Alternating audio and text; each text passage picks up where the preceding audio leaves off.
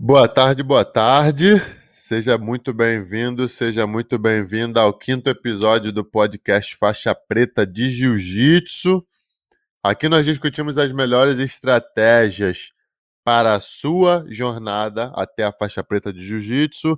Meu nome é Mahamed Yali, estou aqui com o Eduardo Petri e o tema de hoje é pressão versus força. Ou seja, qual a diferença? Nós vamos discutir aqui o que é pressão, o que é força. Tem muita gente que acha que é a mesma coisa, especialmente os iniciantes acham que é a mesma coisa. Sim, estamos online lá no YouTube. Quem está aqui no Instagram, de preferência, vá para o YouTube, que é mais fácil de interagir com vocês. E é isso. Está tudo pronto aí, Eduardo? Tudo certo. Tudo certo. Eu vou ter que adicionar o Eduardo aqui também no, aqui também no Instagram. E estaremos prontos para começar. Vamos que vamos! Bora! Conectando aqui. E conectou. Desconectou alto. Boa. E agora? Tá bom. Perfeito. Só não consegui achar aqui a câmera. Mas vai assim, ó. Aí, foi. Perfeito. Tá me ouvindo bem no Instagram? Tô. Quer dizer, no Instagram eu, tô, eu abaixei o volume aqui, mas... Ah, tu tem, tu tem que abaixar o volume aí, bichão. É. Da tua câmera. E agora? Eu acho que tá bom, né? Perfeito, então, bora lá. Aqui seria massa, mas aqui tá... Não foi. Irmão, para começar, vamos lá, então. O que significa pressão e o que significa força no jiu-jitsu? Tá, pressão é quando você consegue usar o seu peso, a sua alavanca e a gravidade... Dá para aplicar pressão por baixo? Dá, mas pressão geralmente é por cima. É quando você consegue encaixar gravidade, força e alavanca para o seu próprio benefício, para controlar melhor o seu adversário. Então é isso que eu entendo como pressão no jiu-jitsu. Força é força. O cara pode ter um espírito de pedreiro dentro dele, tá acostumado a carregar saco de cimento na obra... Vai chegar no jiu-jitsu, vai fazer força pra caramba. Uma curiosidade sobre força, que eu não sei se tá na hora de falar ainda, ou se eu preciso falar depois sobre isso, Pode é falar. que força de academia, o cara que é marombeiro lá e bota é, sessenta quilos no supino reto, não necessariamente vai ter uma força direcionada pro jiu-jitsu. Não necessariamente esse cara vai ser forte para o jiu-jitsu. Isso é bom de falar também. As pessoas muitas vezes confundem essa força. O cara acha, ah, o, o medalhista olímpico, quer dizer, o, o, campe... o Guinness Book de, de levantamento olímpico ou de powerlifting vai chegar no jiu-jitsu e vai ser campeão mundial. Não necessariamente, né? Então essas coisas são boas de, de a gente manter na cabeça. Fechou, top demais. Ali, as pessoas costumam confundir o que, que isso significa, o que que o que, que significa força e o que, que significa pressão. Ah, o tá tempo... achando um filtro. É, coloquei, coloquei aí o filtrinho, tava querendo esse filtro há um tempão. É, claro, cara, que as pessoas confundem. É, as pessoas pensam que o fato de você conseguir malhar e levantar sessenta quilos no supino, ou fazer levantamento terra com duzentos e cinquenta quilos, vai te fazer necessariamente mais forte para o jiu-jitsu. E isso não é cem por cento verdade. Obviamente, uma coisa vai sim é, esbarrar na outra, mas não é cem por cento verdade. Top, top demais. E qual que é, qual que é a principal diferença entre pressão e força? Ah, é que força você, você só tá ali cansando, né? Não necessariamente você tá é, controlando o seu adversário. E quando você coloca a pressão certa, você não cansa muito. Obviamente que você tem um desgaste energético ali, mas não é muito. Você consegue botar pressão por uma hora direto. Força você consegue fazer por um minuto, entendeu? Sim, sim, perfeito. E Yali, como que você chegou nessa conclusão? Tem uma história bacana aí, né, que você até conta dentro da Academia Motivacional. Explica aí pra galera. Tem várias, irmão. Quanto mais tempo o cara tem de jiu-jitsu, mais ele vai ficando perigoso, né? E eu me lembro que uma vez eu tava no De La Riva treinando. O De La Riva tinha um treino de sete da manhã, né? Saia de casa às cinco e quarenta pra tentar pegar o treino das sete. Às vezes chegava atrasado e não podia treinar, o De La Riva barrava. Mas era interessante porque uma vez o De La Riva me chamou pra fazer posição com ele. E o De La Riva tem seus, sei lá, no máximo setenta quilos. E, cara, ele colocou uma pressão assim na minha, no meu, aqui na minha lateral, que eu falei assim, irmão, esse cara tá fazendo força, brother. Tá ligado? Só mostrando a posição, não tava treinando nem nada, nunca treinei com o mestre, mas ele colocou uma pressão em mim assim que eu falei, viado, esse cara tá fazendo força. Tá ligado? E não tava, era só ajuste, ele conseguiu criar a alavanca perfeita, né?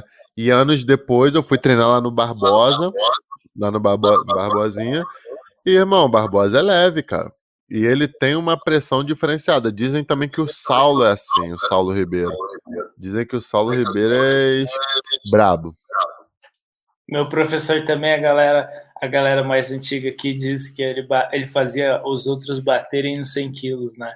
Ele, ele bem antigo na escola, Oswaldo Alves, não sei se tá ligado, mas é tipo, falou, os caras dizem, né? Conta assim, tipo, meu, batia nos cem quilos, colocando pressão, cem por cento pressão. E não sei se ele é o mais forte, né? Mas tem caras muito mais fortes que não faziam é, ninguém batendo cem quilos. Né? Perfeito. Eu, eu tô me divertindo com isso agora também, cara. Eu tô gostando de tentar. Quando eu vou dar seminários assim, eu tento botar os faixa preta pra bater no joelho na barriga. Eu tento, não vou mentir. Eu fico tentando. Tem cara que bate, tem cara que não bate. Qual é? Abaixa o volume, irmão. Tô me ouvindo aqui no eco. Tá te ouvindo? Eu tô me ouvindo, né? Deixa eu ver. Se puder abaixar o volume do celular. Pronto. Foi bom? Boa. Perfeito. E agora tá melhor. Tá te ouvindo agora? Não. Tô perfeito. Te ouvindo, mas não tô me ouvindo. Tá perfeito, é. É, então, eu tento, eu tento colocar joelho na barriga assim e botar as faixas pretas pra bater. Não sempre, né? Geralmente os caras cara com mais de oitenta e cinco quilos assim, menos de oitenta e cinco quilos eu não faço, não. Mas também não fico pens- perguntando peso. Ué, quanto tu pesa? Né? Antes do rolar, quanto tu pesa? Não, não pergunto, mas se eu ver que o cara é pesadinho assim, bonzinho, eu, eu tento. Eu tento. Boto pra... Se, claro, também, eu tenho que conseguir passar a guarda do cara. Tem cara que eu não consigo passar a guarda. Tem cara que eu puxo pra guarda e não consigo raspar. Não vou também falar que, ah, passa a guarda de todo mundo. Não, mas quando eu consigo... E se der a brechinha ali pra botar o joelho na barriga, eu tento, tá ligado? E como que, e como que isso acontece na prática ali? Como que é um joelho na barriga de, com pressão de um cara bater e um joelho na barriga com pressão do cara falar, ah, não, deixa, deixa... Tipo, do cara não bater, só tentar sim. Sair, ou não conseguir, ou não conseguir, mas não chegar a bater ao ponto de ser finalizado. Então, quando eu era faixa branca, eu treinava com o Brigadeiro, né? O Eduardo Brigadeiro, lá na Barra. E eu me lembro que o Brigadeiro colocava o joelho na barriga dos caras e era um inferno. Tu via o estresse na cara da pessoa, assim, sabe? E eu fiquei com aquilo na cabeça, né? Eu nunca achava que eu seria, que eu seria capaz de aplicar aquilo ali. Eu achava que aquilo ali era uma, era uma, uma, como eu posso dizer, um atributo dos mestres, assim. Só quem é mestre, quem é brabo, consegue fazer.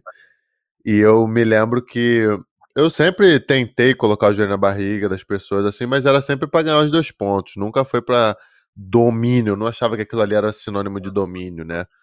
E quando colocavam na minha também, eu, eu não, não, não era uma coisa que me incomodava.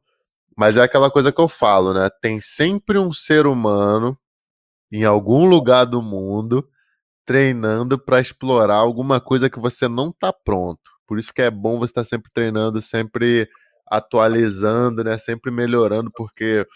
tem alguém em algum lugar treinando pra explorar o, aquilo que você não dá tanta atenção.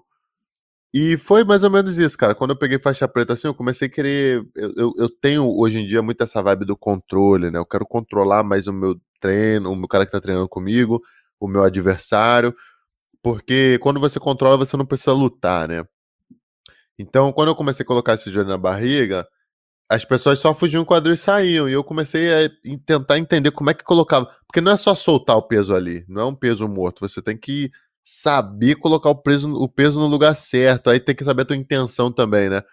Tava até conversando com o Lloyd ontem, meu professor, que é sobre isso. Tem, a gente tem um atleta do U F C aqui. que o cara é até bonzinho de jiu-jitsu, cara, um peso pesado, ele deve ter uns cento e quinze quilos, ele é até bonzinho de jiu-jitsu, mas ele é bom, ele não tem má intenção, sabe? Ele faz as técnicas dele, é só técnica, tipo assim, é bem uma coisa de gringo assim mesmo, é, ah não, a técnica é isso, eu vou fazer a técnica.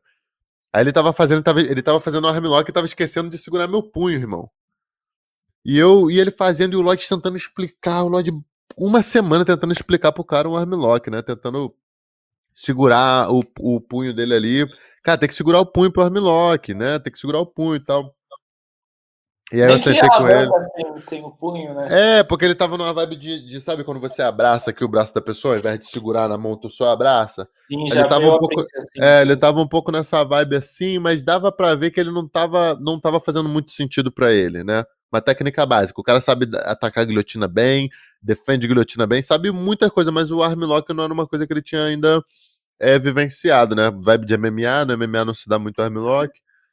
Conclusão, eu sentei com esse cara, coloquei ele frente a frente comigo assim e falei, irmão, a tua técnica tá boa, a tua técnica tá boa, você sabe o que você tem que fazer, sabe o que, que tu precisa? Tu precisa tá mal intencionado na hora que tu tá atacando o braço. Se tu tiver com boas intenções ali, tu tá fazendo só técnica, mas tu falar assim, irmão, eu vou pegar, eu vou arrancar o braço desse filho da puta. Pensa assim, eu vou pegar o braço desse cara e vou arrancar, eu quero quebrar o braço dele. Pensa isso na hora que tu for fazer a técnica. O cara não errou mais, né? Não errou mais a técnica. Eu falei, não, tu não tá fazendo uma técnica aqui, tu tá tentando arrancar meu braço.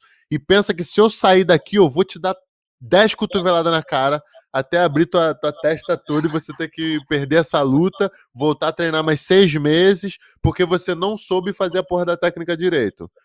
Então, toda vez que você for no braço de alguém, pensa assim, se esse cara sair daqui, ele vai levantar, ele vai cair por cima e vai me dar trezentas cotoveladas na cara. E aí eu vou ter que voltar pra casa, vou descer no meu ranking, vou ser demitido do U F C e a coisa não vai acontecer. Quando eu fiz essa... Eu, quando eu entrei na mente dele assim, ele não errou mais a técnica. Eu falei, irmão, vai ler Mike Tyson, lê Mike Tyson um pouquinho. O que, que o Mike Tyson fazia? Claro, sou especialista em boxe? Não sou especialista em boxe. Mas de acordo com o que o Mike Tyson dizia, era que o Cus D'Amato, o técnico dele, ficava colocando má intenção na cabeça dele o tempo todo. Então não basta dar o soco no cara. Tu tem que dar o soco pra quebrar a costela, pra furar a alma do cara, né? Mal intencionado. Eu percebo que a gente não faz muito isso no jiu-jitsu. A gente fala, ah, é técnica. E tu fica indo na técnica ali, mas não, tu quer pegar o pescoço do cara? Vai pra arrancar o pescoço dele. Que aí a coisa vai se desenvolver naturalmente. Mas se tu fica nessa de, ah, não, deixa eu fazer a técnica aqui, a pegada não é aqui, é aqui.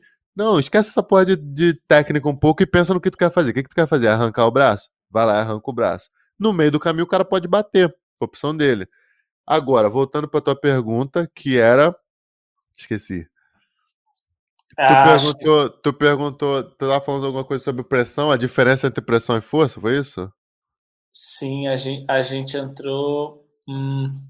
Ah, qual é a diferença de um joelho na barriga que você coloca? Ah, tá, tá, tá. tá. É, o cara que bate e o cara que não bate. Tá. E aí também a intenção. Muitas vezes você coloca o joelho na barriga com a intenção de fazer dois pontos. Então o que acontece? Você coloca o joelho na barriga do cara, espera por três segundos, ganha teus pontos e tira. Esse é o joelho na barriga que o cara não vai bater, porque você não tá com intenção nenhuma ali, além de ganhar dois pontos. Na maioria das vezes o cara vai sair e você vai ganhar só uma vantagem. Mas agora, se tu pensa assim, eu vou colocar esse joelho na barriga aqui e vou tentar trepar quatro costelas desse meu adversário aqui, né? Ou seja, você não tá mais pensando no ponto, tu tá pensando, pô, será que eu consigo trepar três costelas desse cara? Né? Quebrar, pegar, tirar a flutuante dele aqui, a flutuante dele vai perfurar o, o, o pulmão dele aqui, né? E esse cara nunca mais vai conseguir respirar do mesmo jeito, vai ter que respirar com a ajuda de aparelho, né, tal. Se tu tá com essa intenção por trás, fica mais fácil de tu ganhar os dois pontos, porque a pessoa que tá tentando furar a costela de uma pessoa tá com outra, tá com outra vibe, né? Vai além de simplesmente ganhar os pontos. Consequência, você ganha os pontos, se o cara sair, você ganha vantagem e fica tudo bem, né? Então, eu acho que tem muito essa vibe da energia. É igual a chave de pé. Quando você vai no pé do cara pra fazer o cara bater, o cara geralmente não bate. Tu pega a chave de pé aqui, tu envolve, né? Pum, ganha tua lapela, vira de barriga pra baixo e vai na chave de pé para finalizar, né? Bom, tô indo para finalizar aqui. O cara geralmente não bate. Mas quando tu pensa assim, pô, faltam trinta segundos ali, eu preciso quebrar esse pé aqui. Se o pé do cara não quebrar, eu preciso quebrar a canela dele, né? Só no ato de você envolver a pessoa que tá sofrendo a posição, ela sente essa energia.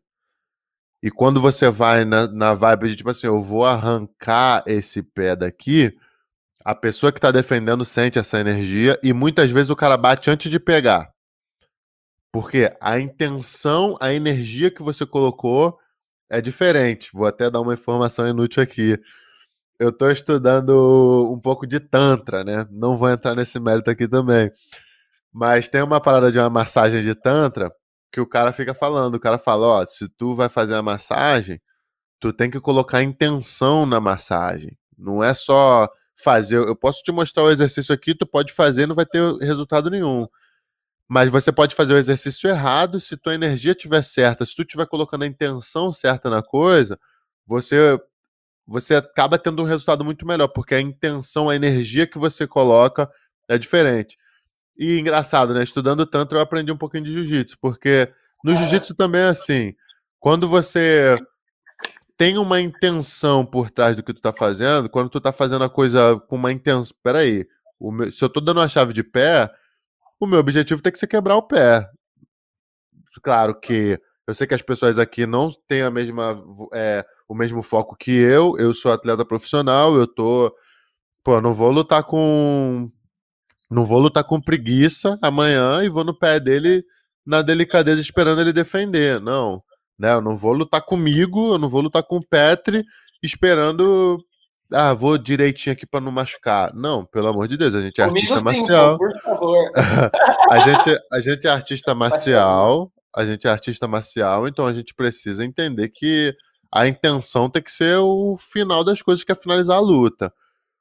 Mas, pra pessoas que não estão interessadas nisso, não estão querendo levar isso a sério, depende também de quem você tá treinando. Muitas vezes você tá treinando com uma pessoa que não pode se machucar naquele treino, você tem que se controlar mais. Eu tô falando do meu caso, da minha experiência e do meu objetivo, que é, caramba, é, é tentar melhorar um por cento todo dia, meio por cento, vai fazer muita diferença pra mim. Então, assim, a intenção é muito importante, sabe? A, a intenção, quando a gente faz, no que a gente faz, é muito importante.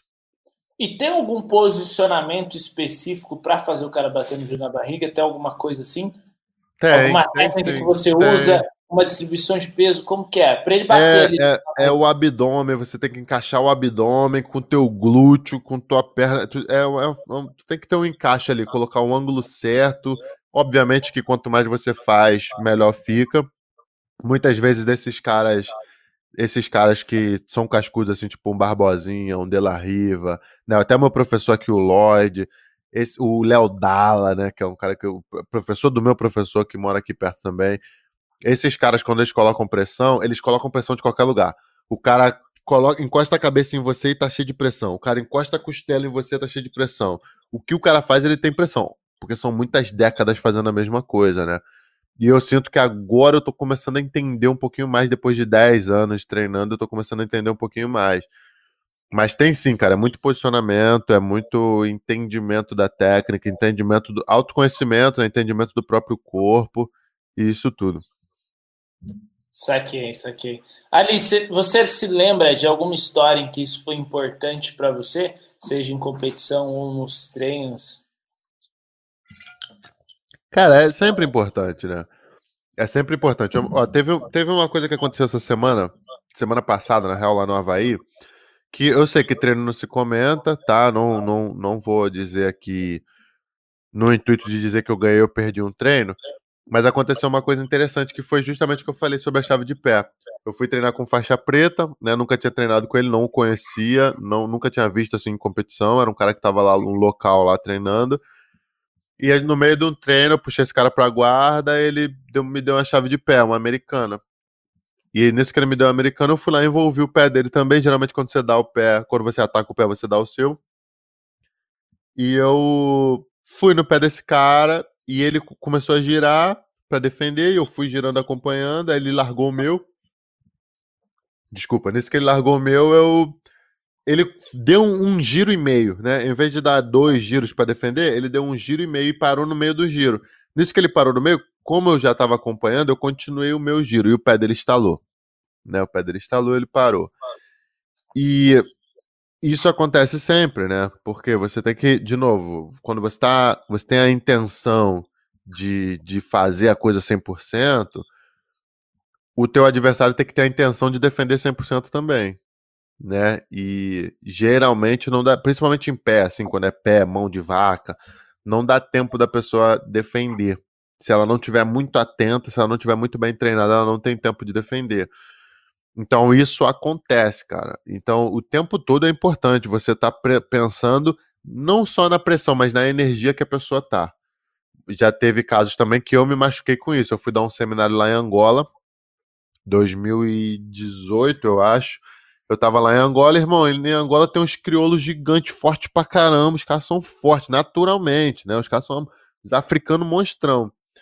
E eu, porra, treino, acabou o seminário, eu olhei assim, quantas pessoas tem? trinta e cinco? Porra, acho que eu vou treinar com todo mundo. Aí o Fábio Andrade me olhou assim, neguinho, para com essa porra. O Léo Guerra falou, para com essa porra, cara. Não, não, não, tô de boa, tô treinado, tô, tô amarradão, tô querendo dar um rolo aí. Irmão, comecei a enrolar com a galera. Tum, tum, tum. E tu vai sempre se machucar no final. Aí, ó, galera, aqui, tem gente de Angola aqui falando, a Jeff tinha Angola, foi isso aí mesmo. E eu, meu irmão, treinando, treinando, treinando, fui com pô, mais graduados, depois com os menos graduados, pô, fui dar o último treino, cara, eu, um dos últimos, assim.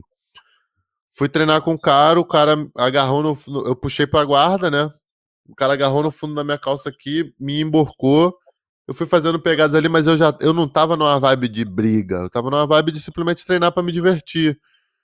Irmão... o cara veio colocando uma pressão assim, e ele tava na intenção ali de, tipo assim, a energia dele tava de briga, pô, tô treinando com um cara bom aqui, eu não era campeão mundial ainda na preta, mas tipo assim, um cara é bom, eu quero me testar, ele veio pra se testar, e eu não tava na mesma, na mesma sintonia, eu tava numa, numa sintonia abaixo da dele.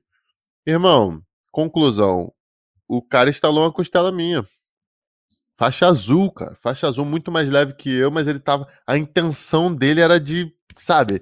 De, de, tava se testando ali. Eu não, eu tava ali me divertindo, treinando solto, de caô. Conclusão. Energia é tudo, cara. Você precisa... Você precisa ter noção de... de energia, sabe? Qual é a energia que você tá colocando na posição ali, na técnica? Quando você tá colocando a energia certa... a coisa, a coisa dá bom ou dá ruim. No caso, eu já, já aconteceu os, do, os dois lados comigo. Eu já me machuquei quando eu não estava na mesma energia que a pessoa e também já machuquei outras pessoas que não estavam na mesma, na mesma energia que eu, entendeu? Então, isso é importante também da gente entender e, e ter essa leitura rápida. A gente, conforme vai melhorando no jiu-jitsu, vai ficando mais anos ali dentro do tatame, tu começa a perceber, caramba, esse cara aqui não tá com uma energia boa, eu vou sair na porrada logo. Ou tu fala assim, pô, esse cara aqui tá muito tranquilinho, vou... de boa com ele, né? Então a gente tem que ter essa sensibilidade.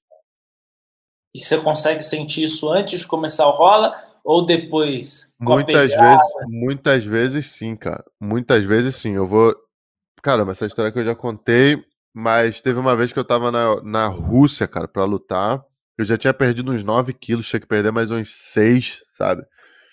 E, enfim, fui fazer um drill e um, e um, e um cara europeu, ele é até muito bom de jiu-jitsu, nem vou citar nome aqui porque o cara é brabo mesmo, mas ele ainda era faixa marrom, já era preta, cara, ele me chamou pra treinar, vamos treinar aí, vamos dar um rolo, eu falei, pô, irmão, não vou rolar, vou lutar depois de amanhã, né, tô, tô de boa aqui, não, irmão, vamos, vamos aí, por favor, vamos levinho.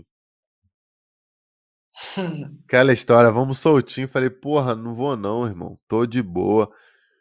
E o cara falou, não, não, vamos aí na humildade, pá, não sei o quê. Sou teu, sou teu fã, quero dar um rola contigo. Falei, pô, vambora então. Irmão, quando o cara apertou minha mão assim, segurou meu kimono, ele já começou aqui, ó, tremer. Sabe quando a pessoa agarra teu kimono tremendo já? Meu irmão, minha cara ficou quente na hora. Minha cara ficou quente, já fiquei com raiva. Tipo assim, pô, tô perdendo peso, esse maluco tá querendo... Irmão, eu lembro que eu dei uma banda nele... Ele caiu assim, metade tatame, metade parede, o pescoço assim todo torto. E eu não parei, irmão. Já vim colocando o joelho na costela dele e tal. E conclusão. Eu acho que eu finalizei ele com a chave de pé. Aí ele... Aí ele, pô, obrigado. Eu falei, não, obrigado não. Vamos mais. Irmão, quando eu fui ver, eu tava saindo na porrada por quarenta e cinco minutos. Tava lá no meio treinando com os russos. Saindo na porrada. E eu, eu lembro que eu olhei pra mim mesmo e falei assim, caralho, cara, pra que que tu tá fazendo isso, cara? Pra que que tu tá fazendo isso? Tu vai lutar amanhã, depois da manhã, cara. E, tipo, é essa vibe de energia, né? Que muitas vezes você se deixa levar. O certo é você se controlar. O certo é você manter a calma. É a vibe do Bushido, né? Se você se controla, se você sabe quem você é, se você tem noção da tua capacidade... Ninguém vai te tirar do eixo. Mas a gente é humano, às vezes acontece e você acaba saindo na porrada e fazendo coisas que você não faria geralmente. E é isso, você sente sim, não sempre, às vezes você se engana, mas eu acho que o cara que é muito bom, o cara que evolui muito, ele, ele aprende a, a fazer uma leitura melhor do adversário dele, sabe? A pessoa que tá treinando com ele ali, ele olha e sabe a vibe. E às vezes ele precisa se controlar um pouquinho mais, às vezes um pouquinho menos. Eu tenho outra história, pô. Conta ou não conta? Conta, conta aí, vai lá. Uma, uma vez eu tava na Europa, na Espanha, dando seminário. Mesma coisa. Todo mundo alinhado assim, acabou o treino. Eu falei, pô, quem quer treinar aí? Todo mundo levantou a mão, falei, ah, vambora. Começaram a treinar, rolinha de dois, três minutos. Comecei a rolar com todo mundo. O último cara que eu treinei era um faixa branca. Faixa branca... Não sabia, mas depois descobri que o cara era o wrestler. Conclusão. Puxei o cara pra guarda de kimono. O cara foi lá e me deu um heel hook. O cara cruzou por cima e tava indo pro heel hook. Eu dei dois giros pra defender. No meio de uns giros desse eu vi o pé dele. Agarrei o pé dele também. Segurei. Nisso que eu segurei, ele soltou o meu, ficou com medo. Mas ele me olhou com uma cara de desafio, assim. Ele me olhou e a vibe dele era assim, quebra aí, pô. Não vou bater, pode quebrar. Né? E aí eu pensei... Em meio segundo assim tu pensa, né? Eu pensei, pensei de novo, soltei. Mas no meio, na, na, na hora que eu tava soltando, eu fiquei puto comigo. Eu falei, por que que tu vai soltar, cara? É problema dele, né? E aí eu voltei, peguei o pé dele de novo, aí ele bateu, né? Graças a Deus, deu tudo certo. Na mesma semana, como era semana de europeu, todo mundo que é... Muitos faixas pretas ficam na Europa dando seminário.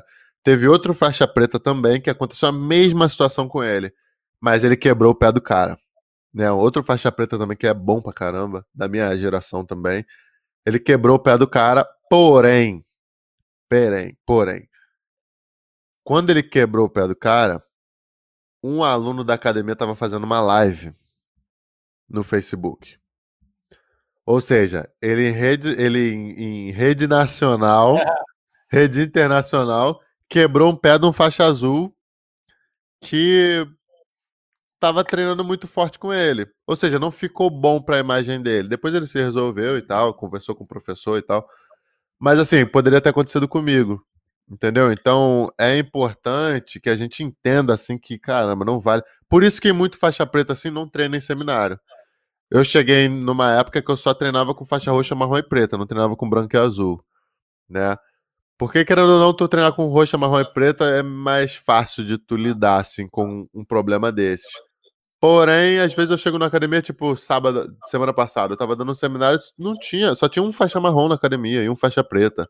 Eu falei, ah, vou treinar com faixa branca aqui, treinar com molequinho em faixa amarela também, moleque bom pra caramba. Mas é isso, é questão de energia, né? Tem um cara aqui falando, ah, ridículo quebrar o pé do cara. É ridículo, mas será que o cara, como faixa branca, como faixa azul, ele não pode se colocar no lugar dele? Será que ele tem que desafiar a pessoa? Ou, por, ou será que não dá pra ele bater também? Porque assim, se a, se a posição tá encaixada, eu tô olhando pra tua cara, tô vendo que tá encaixada, eu sei da, da, da força da posição. Será que tu não pode ter a humildade de bater treinando com um cara que é mais graduado que você, um cara que... Entendeu? Então, assim, pra mim, tem os dois lados. Eu acho que o faixa preta não precisa quebrar um pé de um faixa branca com um faixa azul. Não precisa. Eu acho que aos poucos a vida vai ensinando pra esse faixa branca e faixa azul. Mas, por outro lado, acho que também o faixa branca e faixa azul tem que se colocar no lugar dele e, caramba, pegou a posição, deixou bater. Principalmente se for com um cara que tá visitando a academia, que não me conhece, que não treina todo dia comigo, entendeu? Então, é isso que eu penso, né? Tem os dois lados. Precisa quebrar? Não precisa quebrar. Mas também o cara precisa não bater? Não precisa também, ele pode bater. Então, tem os dois lados da história, sabe? Total. O Jordan perguntou aqui, falou aqui, né, que a gente tá fazendo uma gravação, mas de fato a gente tá ao vivo no YouTube. A galera acho que ficou em dúvida no YouTube, eu não sei como acontece a transmissão, mas sim, a gente tá fazendo isso ao vivo agora. Tô live, irmão, tamo live aqui, Sérgio é, Mota, tamo... né? Sérgio é... Mota, Jordan, Jordan, não sei, Jordan Mesquita. Mesquita. É, tamo online aqui, irmão, toda quinta-feira, toda terça e quinta, duas e meia da tarde, horário daqui, quatro e meia da tarde, horário do Brasil. Estamos aqui ao vivo com vocês, pô. Isso aqui é para vocês, tá? Os... Que fique claro isso. Os... Ali, por que aprender pressão é importante para um praticante de jiu-jitsu? É, eu acho que o cara que é iniciante, o cara que é faixa branca, faixa azul, ele não tem que se preocupar com isso. Nem pensa nisso. Não tá na hora de você pensar nisso ainda, sabe? Obviamente que vão ter pessoas que vão... que vão chegar com habilidades naturais e vão conseguir colocar uma pressão maior do que outros, mas eu acho que o jiu-jitsu, você tem muito para aprender de jiu-jitsu antes de começar a pensar nisso. Isso vai vir naturalmente com o tempo e com a maturidade. Conforme você for ficando mais maduro e mais velho, você vai começando a entender um pouquinho melhor de ângulo, de pressão e de ajuste, sabe? Foca nas tuas posições, vai melhorando o máximo delas ali. E vai chegar uma hora que tu vai perceber que a diferença entre a posição que você faz e outra pessoa faz não é força, é simplesmente ajuste, é simplesmente pressão, sabe? Ótimo. Quais as vantagens que alguém tem ao se dedicar a aprender pressão? Ah, é isso, né? Você vai ajustando mais tua técnica, vai ajustando mais seu jiu-jitsu, você precisa brigar menos, você começa a... a... A precisar brigar menos, no final das contas. Tu briga menos, tu, tu controla mais e briga menos. E o que que vale mais em termos de hierarquia, né? Fazer força ou aplicar pressão? Ah, os dois, né? Com certeza a pressão é melhor, é mais eficiente, é mais, é mais, é mais bonito, né?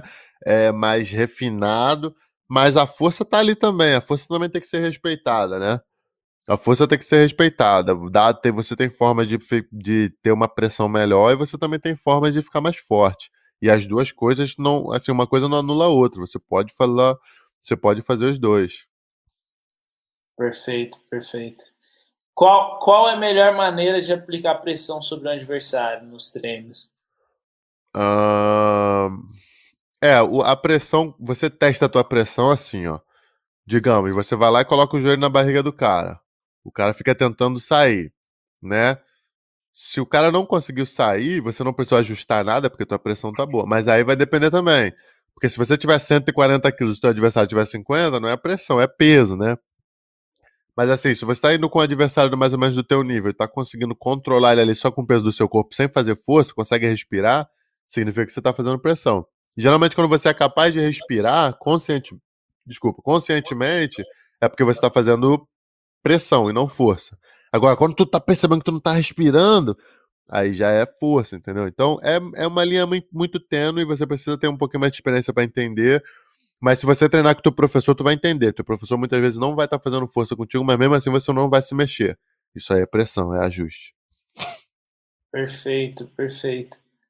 Uh, e por onde uma pessoa deve começar a entender pressão? Nas posições que ela já faz, que ela já domina. Pega as posições que você já faz, que você já domina, que você já entende um pouquinho de variação. Muitas vezes você vai ter uma posição que o cara vai defender, você já sabe a variação. Você já sabe qual o, o, o que, que o adversário vai reagir. E aí você vai lá e começa a colocar mais pressão, começa a colocar mais ajuste, começa a mudar o ângulo do teu ombro, do teu quadril, começa a mudar o ângulo do quadril e do ombro do teu adversário e vai vendo o que é mais eficiente. Pega uma coisa que você já faz, uma técnica que você já usa e começa a explorar ângulos, né? Muda um pouquinho o ângulo e vê se melhora. Pergunta pro teu professor, professor, tem algum ângulo aqui para melhorar? Aí teu professor vai falar que é, é ângulo. E aí quando tu começar a entender e prestar atenção nesses detalhes, é o momento que você já vai estar tá começando a prestar atenção em, em, em pressão. Top. Como, como uma pessoa pode começar como a pessoa pode melhorar a pressão nos treinos e nas competições, assim, na prática, tem algum detalhe? É, o ideal é ele filmar o próprio treino e filmar a própria luta. Porque na maioria das vezes você não vai conseguir identificar algumas coisas só no feeling.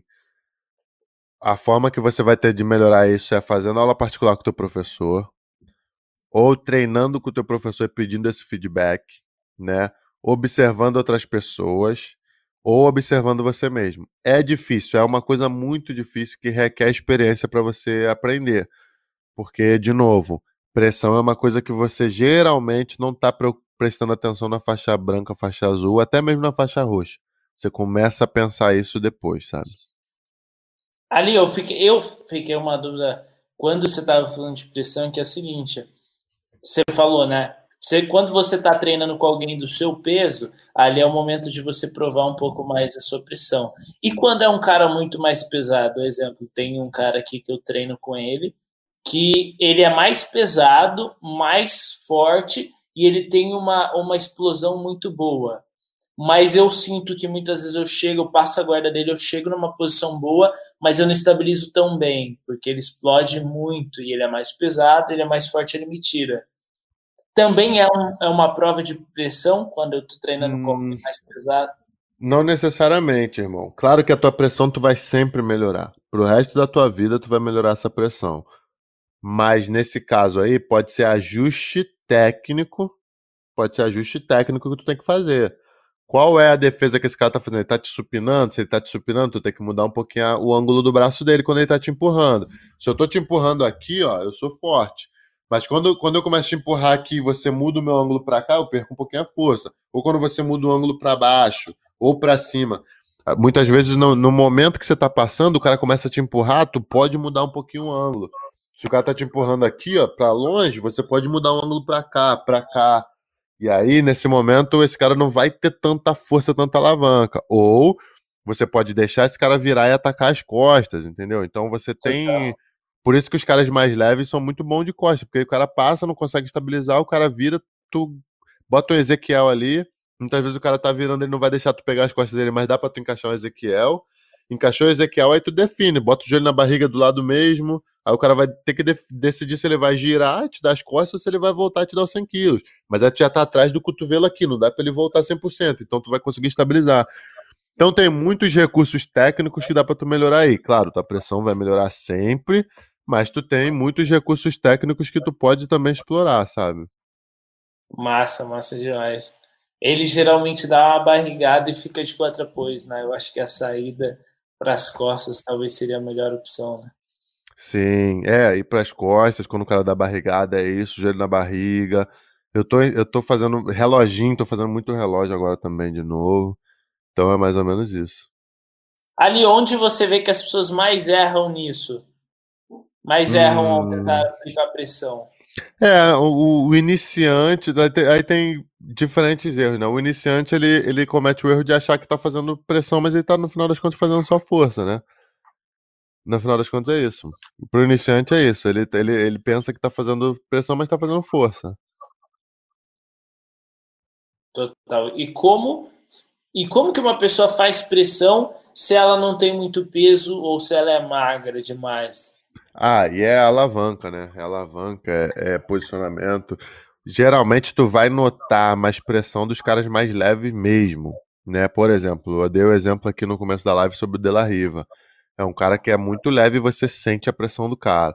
Muitas vezes quando o cara é pesadão, ele não desenvolve tanta pressão. Isso que é engraçado, sabia?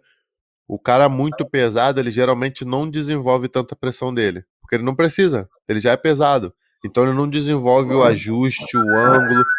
É igual, é igual aquele, o cara quando é cego. O cara é cego, desenvolve melhor a audição, desenvolve melhor o cheiro, o paladar. É a mesma coisa. O cara, geralmente, quando ele é muito pesado, ele não se desenvolve muito na pressão. E isso é uma coisa que acaba prejudicando o cara pesado também. Ele é muito pesadão, ele acaba sendo prejudicado ali, sabe? cem por cento, saquei, saquei. Você tem algum exemplo de alguém que já fez isso, que saiu de não saber fazer pressão para aprender ali a fazer pressão? Ah, eu, eu, mesma, eu mesmo era um cara que na minha faixa roxa, nas minhas faixas coloridas, eu optava muito pela velocidade. Eu gostava muito de fazer tudo rápido, velocidade. Eu gostava daquela ideia de, de eu tô fazendo isso aqui, não tô cansando, sabe? Eu gostava muito disso. Hoje em dia eu gosto mais daquela coisa mais, peraí, controlando, controlando o cara, estressando o cara aos poucos e passando. Óbvio que eu falo que eu faço muita, eu faço muita velocidade ainda. Mas eu acho que conforme você vai aprendendo mais jiu-jitsu, você começa a valorizar melhor o controle, sabe? Perfeito. E você tem algum aluno que já fez isso? Ah, eu tenho vários, né? Eu tenho vários, né? Galera, a gente tem um, um módulo lá no, na Academia Motivacional, no treinamento motivacional, que fala só sobre Third Point Pressure, né?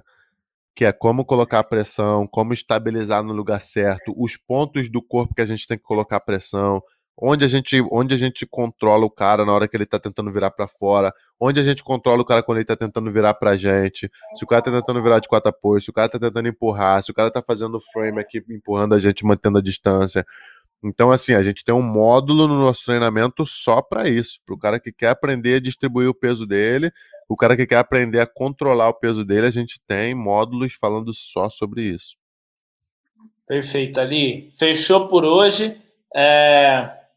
É isso, eu, mas a, a última pergunta seria, te incomoda quando você vê alguém que já chegou na faixa preta e ainda não sabe aplicar pressão direito, ou quando você vê alguém ensinando pressão do jeito errado, ou uma posição, mas só que sem a pressão que poderia estar ali?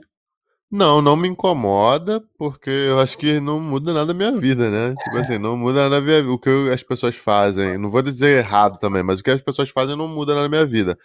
Mas eu percebo, sim, que os professores não ensinam, cara. Pressão, muitas vezes porque não sabem, e muitas vezes porque acham que não é necessário ensinar, que o aluno vai aprender sozinho. E, às vezes, sim, às vezes o aluno aprende sozinho, mas dá pra tu mostrar alguns elementos de pressão ali que, vão, que serão semente pro aluno, sabe? Então, é assim, eu penso que dá, sim, pra aprender sobre pressão, mas o professor tem que estar... tá com paciência e ter que saber a coisa. Muitas vezes o professor não sabe ou não tá com paciência ou acha que não vai, não vai ajudar o aluno, sabe? Então, sim, eu acho que dá para ensinar, mas é uma coisa que, assim, tem que ter tempo, tem que ter paciência, o aluno também tem que estar disposto a querer aprender, a colocar tempo, porque não é uma coisa que tu aprende de uma hora para outra, não é um ajuste de posição, é um ajuste de corpo, é um jeito diferente de pensar o jiu-jitsu, sabe? Então... é isso que eu penso. E vamos responder as perguntas aí, irmão. Cinco minutinhos, se tu tiver tempo. Com certeza, com certeza. Eu, eu tô até aqui com uma do Renan, que eu acabei, eu tava procurando aqui, né? Achei a do Renan Silva zero vinte e um, é assim, ó. Você tá cansado e tá no sufoco. O que fazer? E também, antes de responder o recado pra galera, manda, mandem perguntas, tá? Se vocês que estão tiverem perguntas, mandem aí que a gente tá olhando. Você tá cansado no sufoco, tá tomando pressão, o que fazer, né? Aí vai depender, a gente tá falando de treino ou de luta, a gente tá falando de um cara muito melhor que você ou não, a gente tá falando de um cara maior e mais pesado que você ou não, qual é teu objetivo com o jiu-jitsu? Porque assim, o momento que tu mais vai desenvolver o seu jiu-jitsu e, o teu, e tua mentalidade, o momento que tu vai sentir mais orgulho de você mesmo, são nesses momentos, onde você tá exausto, onde você já não aguenta mais, você tá querendo desistir, e faltam dois minutos e meio ainda para acabar o treino e você resiste até o final.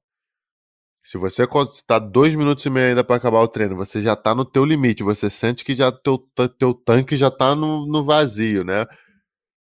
E você resiste até o final, no coração, né? Ou se você consegue se defender ali, se fechar e não deixar teu adversário pontuar em você, se você consegue respirar e ter um pouquinho de calma, eu te garanto que vai ser o dia que você vai sair mais orgulhoso de você mesmo do treino.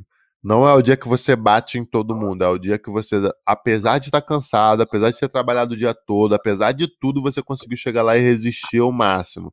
Nesses dias você fica muito orgulhoso. Então, assim, de novo, depende do teu objetivo, depende se você tem alguma lesão ou não, depende de muitas coisas, tem muitas variáveis aí para responder a tua pergunta. Mas quando você está exausto e você consegue resistir, quando você está exausto e consegue continuar pensando, é a melhor coisa. Porque geralmente quando a gente fica muito cansado, a gente para de pensar, a gente fica burro, né? A gente vira faixa branca. Então é importante a gente ter a consciência de que apesar do cansaço, o nosso corpo está ali ainda e a gente precisa sobreviver. Boa demais. Ali, teve um cara que fez uma pergunta que eu achei bem óbvia, que é o seguinte: J, J Carlos perguntou, Roger Gracie sabe muito bem distribuir peso? É, é, então, ao mesmo tempo que, obviamente que sabe, né? Todo mundo que, assim, eu não vou, eu não vou generalizar, mas eu acho que todo cara que ganha mundial sabe distribuir peso. Pô, o cara, o cara ganhou o mundial, irmão. O cara chegou num nível de excelência onde, caramba, é, é muito menos de um por cento. É, é, não chega nem a meio por cento, chega nem a zero vírgula um por cento de faixa preta. Que se tu pegar todo mundo que pega a faixa preta e desse, desse número tu pegar a quantidade de pessoas que ganham mundial, tu percebe que tem uma distância enorme de técnica, de vontade, de tudo. Então, todo mundo que ganha mundial, porra, tem uma, uma diferença. Agora, tu imagina um cara que ganha dez, irmão. Tu imagina um cara que ganha dez. Tu imagina um cara que ganha absoluto. Tu imagina um cara que vai lá e ganha absoluto de novo. Tu imagina um cara que finaliza todo mundo no mundial. Esse é o Roger, entendeu? É tudo, é pressão, é força, é técnica, é frieza, é, é sacrifício, é tudo envolvido ali. Esse, o cara que faz isso uma vez na vida dele, ele já, ele já fez muito. Agora o cara que faz dez vezes, meu, meu Deus do céu. Entendeu? Então, é um nível até difícil de eu entender também. Eu não entendo também. Eu não tô no nível de entender Roger Gracie. Eu não tô no nível de entender Marcos Buchecha. Não tô no nível de entender Lucas Lepre. Entendeu? É, é outro nível. Eu ganhei um mundial, pô. Se de repente daqui a cinco anos a gente conversar, eu já tiver mais uns dois, três, quatro, se Deus quiser, terei. Aí beleza, de repente eu vou ter um entendimento mais, mais preciso. Mas por hora, o que eu posso te dizer é que sim, irmão. Tudo que uma pessoa precisa para ganhar, ele tinha, ele teve e ele fez, entendeu? Então, sim, com certeza. Completíssima resposta. Para mim era tipo, claro, irmão, Roger Gracie, né? É, pô, é o Roger Gracie, né? O, o J. Flávio Lira falou assim, ó, como ganhar mais gás na faixa branca? Puta, sua pergunta é técnica, mas também é física, mas também é mental, é tudo, né? É uma pergunta perfeita pra gente ficar aqui dez horas falando, né? É, assim, depende, cara. Muitas vezes você tá cansando porque tu não sabe a técnica ainda. Ao invés de fazer força na pegada só na hora de... de segurar, você tá fazendo força na pegada o tempo todo, e aí quando você precisa daquela força, você não tem mais, você já cansou. Administrar a força, administrar a tua respiração, administrar o teu ímpeto, é uma coisa que o faixa branca ainda não sabe, entendeu? Agora, pode ser também que você acredita que teu adversário é mais forte do que ele, ele realmente é. Então tem tantas variáveis para essa pergunta que fica difícil de responder agora, mas é isso. Total. Outra pergunta foi assim, ó, quais melhores posições para colocar pressão? No caso, as que você acha melhor. Deixa eu desligar o microfone aqui. Sim, se é que existem, né? Ah, melhor pressão, melhor posição, ah, quando você está passando, quando tu tá aplicando pressão ali no adversário, quando tu tá colocando teu peso nele ali. É isso, não tem muito mistério, qualquer posição tu pode aplicar, a melhor posição é a tua posição. A melhor posição é a posição que tu faz. A posição que tu já faz, você vai lá e aplica a pressão nela. Eu acho que é isso. Total. Por baixo não tem muito onde colocar pressão, né? Tá tem, pô. Tem, se tu tá fazendo guarda-laçada ali, tu vai colocar pressão na tua perna, né? Ó, tô laçando aqui, né? Um. Eu vou colocar um pouquinho mais de pressão no meu, no meu punho aqui pra fazer a pegada. Eu vou colocar um pouquinho mais de pressão na minha perna, no bíceps do cara, pra ele não se mexer. Pô, tô fazendo guarda-aranha. Eu vou colocar mais pressão no bíceps dele. Vou puxar mais. Vou colocar um ângulo no meu quadril. Então, claro que dá pra fazer pressão por baixo. Pô, tu vai... Eu, eu nunca vivenciei isso, mas dizem que, pô, tu vai... Tu entra na guarda-aranha do, do Rômulo Barral. Dizem que não dá pra tu mexer o braço, né? Pô, tu aprende uma passagem de guarda-aranha básica ali que tu acha, ah, vai funcionar em todos os casos. Aí tu, aí o Rômulo Barral faz uma pegada no teu, na tua manga e bota o pé no teu bíceps ali, tu não vai tirar. Tem uma cola ali, um super bonder no, no, no, na sola do cara. Então, claro que dá pra botar pressão por baixo também. E dá, dá para imaginar aqui na parada com uma força surreal, você tentando fazer a posição que encaixava todo mundo na sua academia, aí você vai tentar, caralho, calma aí, que, que diferença é essa, né? E a diferença deve ser justamente pressão, né? Por baixo. Perfeito.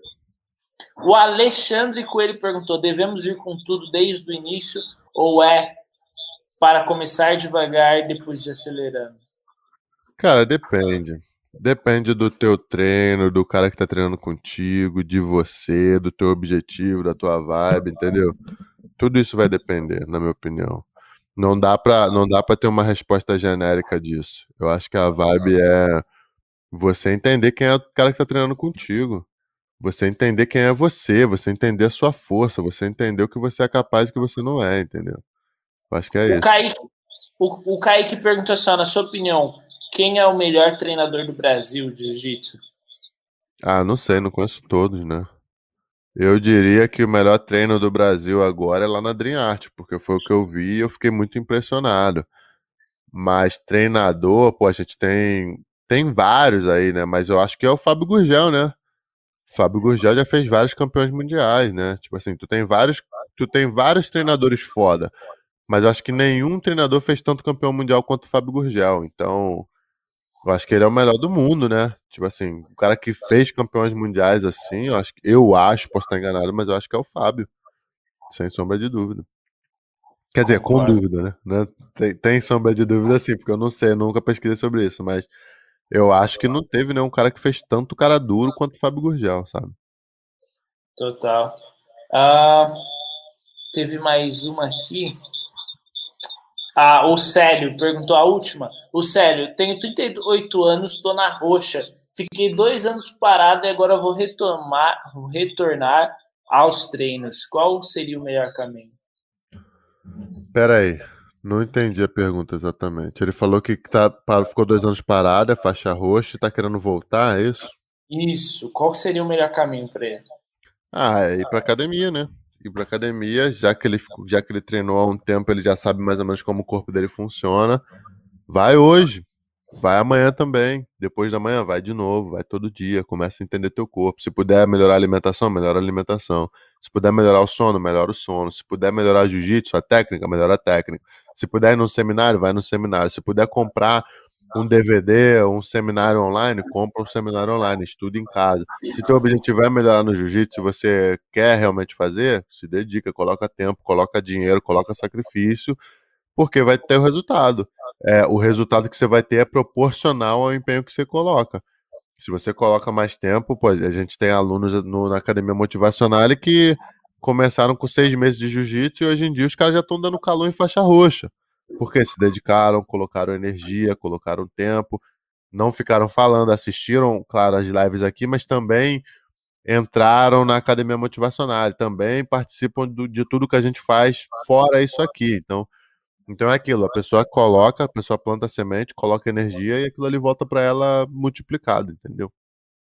Perfeito, perfeito. Esse foi o podcast de hoje, onde a gente falou sobre a diferença entre pressão e força. Tamo junto, pessoal. Vejo vocês na terça-feira no podcast, no AliBDD Cash. Essa semana eu não gravei, eu tô de mudança. Eu vou mostrar pra vocês aqui como é que tá a minha casa aqui agora. Tá tudo dentro de caixa. Tô organizando agora meu A P novo, me mudei agora.